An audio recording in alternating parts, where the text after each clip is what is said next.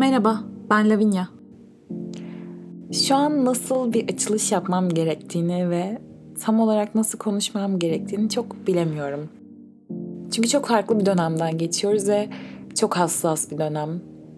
Ya söylediğim her şey birilerini kıracakmış ya da birilerini incitecekmiş gibi geliyor. Ama konuşmalıyım da. Çünkü bir şeyler konuşulmalı. Ben 28 Ocak tarihinde müthiş bir acı çektiğimi düşünüyordum. Hatta müthiş bir acı çektiğimi düşünüyordum demem çok yetersiz kalacak bence. Çünkü sanki o an içim tamamen boşaltılmış ve topyekun bir acıyla doldurulmuş gibi hissediyordum. Yani sanki bir fermuarım olsa kendimi açıp gösterebilsem gerçekten acıyı herkes görebilecekmiş gibi geliyordu. Hatta 5 Şubat akşamı normalde psikoloğuma böyle durumlarda çok yazmamaya çalışırım. Akşam saatlerinde yazmam. E, çünkü onun da özel hayatında olduğunu farkındayım. O genelde bana uyanık olduğu her zaman ulaşabileceğime bir problem olduğunu da söyler. Ama ben yine de daha sakin davranmaya çalışıyorum ona karşı. 5 Şubat akşamı mesaj attım. Ve ona şey demiştim. Ben dayanamıyorum. Yani hissetmek istemiyorum bu acıyı. Çünkü bana çok fazla geliyor. Şu an sesime bunun için titreyeceğini tahmin etmiyordum. E, o anki kadar kötü hissetmiyorum şu anda.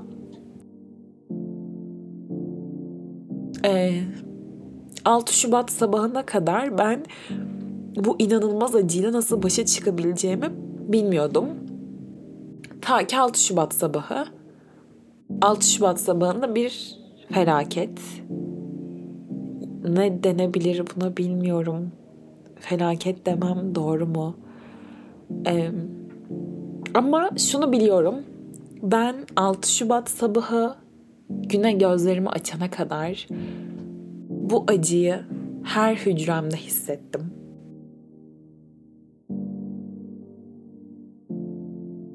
Bugün 11 Şubat. Yani şöyle ki 6 Şubat depreminden 5 benim rutin terapi seansından bir gün sonra. Ben 4 gündür böylesine kolektif bir acının benim bireysel acımı nasıl unutturabildiğini şaşırdım. Her dakika ölüm haberleri, ölüm sayılarının artması, bir gün önce hikayelerden oluşan insanların bir gün sonra sadece sayısal verilere dönüşmesi. Bana kendi acımı tamamen unutturdu. Benimki küçük bir acı değildi. Kesinlikle acıma küçük diyemem. Çünkü beni yerimden kaldırmayacak kadar büyük bir acıydı. Ben hissettim. Bu acıyı ilk hissettiğimde bir caddedeydim ve o caddede eğer oturacak bir yer bulamasaydım ayakta duramayacaktım. Çok farkındaydım. Ama kolektif bir acı, koskocaman bir acı kendi acıma beni duyarsızlaştırdı.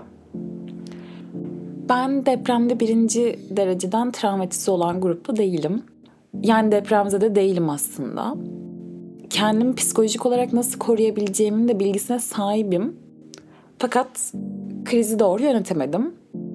Beni tetikleyebilecek her haberi, her videoyu izledim. Yani şu Instagram'a dramatik müziklerle konulan Instagram Reels'ları var ya. Onların hepsini izledim. Bunu yaparken kimseye bir fayda sağlamadım. Oturdum evimde, ağladım sabahtan akşama kadar. Odamda tek başıma kalmaya korkacak kadar büyük bir korku yaşattım kendime. Es kaza güldüğüm andan, yediğim yemekten, uyuduğum uykudan, Hatta aldığım nefesten utandım. Yaşadığım için kendimi şanslı görmem gerektiğini düşündüm.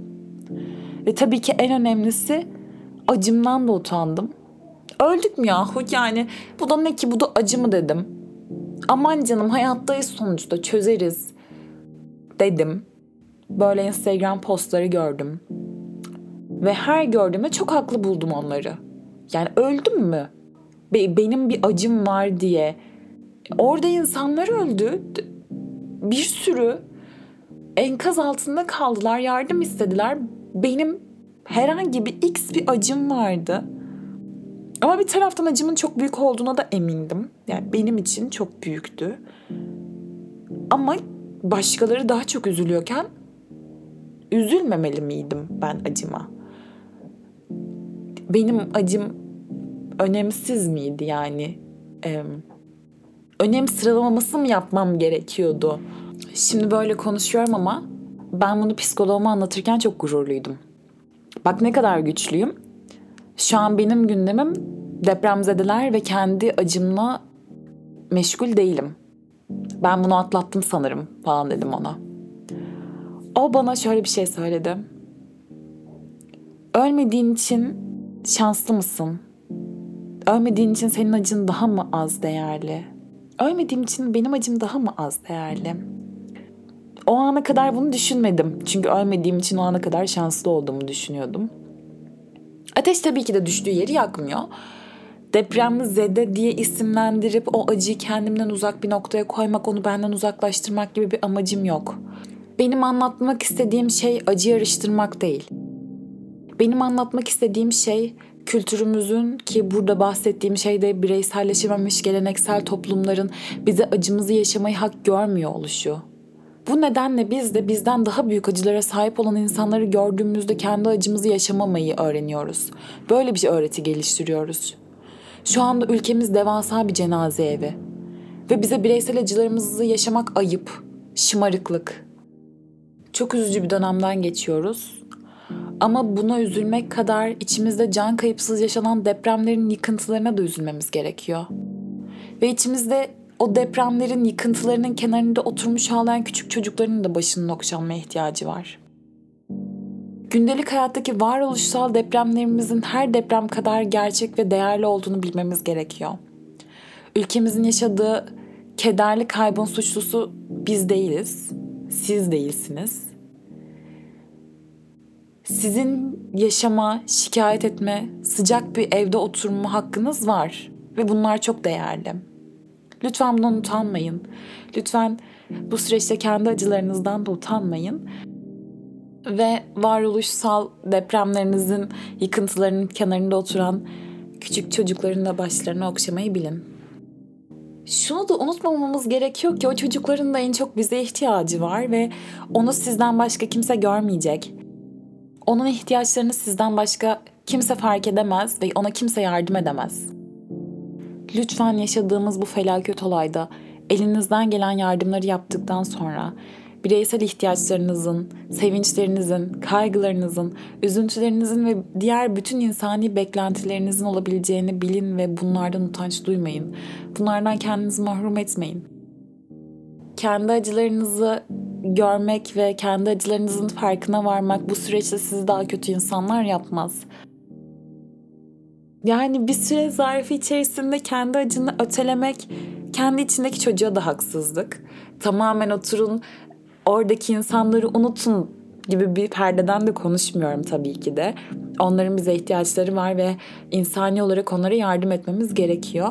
Ama kendinizi tamamen kendi acınızdan soyutlayarak bir şeyler yapmamak gerekiyor. Çünkü fark ettim ki benim bir haftam aslında kendi acımı bırakıp tamamen deprem bölgesindeki acılara kanalize olarak geçti. Acım geçmedi. Sadece ben onu bir hafta öteledim. Bu daha derin ve daha travmatik bir olay da olabilirdi benim için. Benim bunu kendim için kontrol etmem gerekiyor. Kendiniz için kontrol edin. Böyle bir bölümü bu kadar erken çekeceğimi düşünmüyordum. Yani ben biraz sulu gözlü biriyim. Evet ağlayarak bir bölüm kaydedeceğime çok emindim. Ama bu kadar erken olacağını düşünmüyordum. İlk taslak bölümünü kaydederkenki planlarımdan çok farklı bir noktadayım. Ee, şu an bunları konuşmayı hayal etmiyordum. Daha çok güleceğimiz ve e, eğleneceğimiz şeyler anlatacağımı düşünüyordum. Ama hayat her zaman planladığımız gibi ilerlemiyor.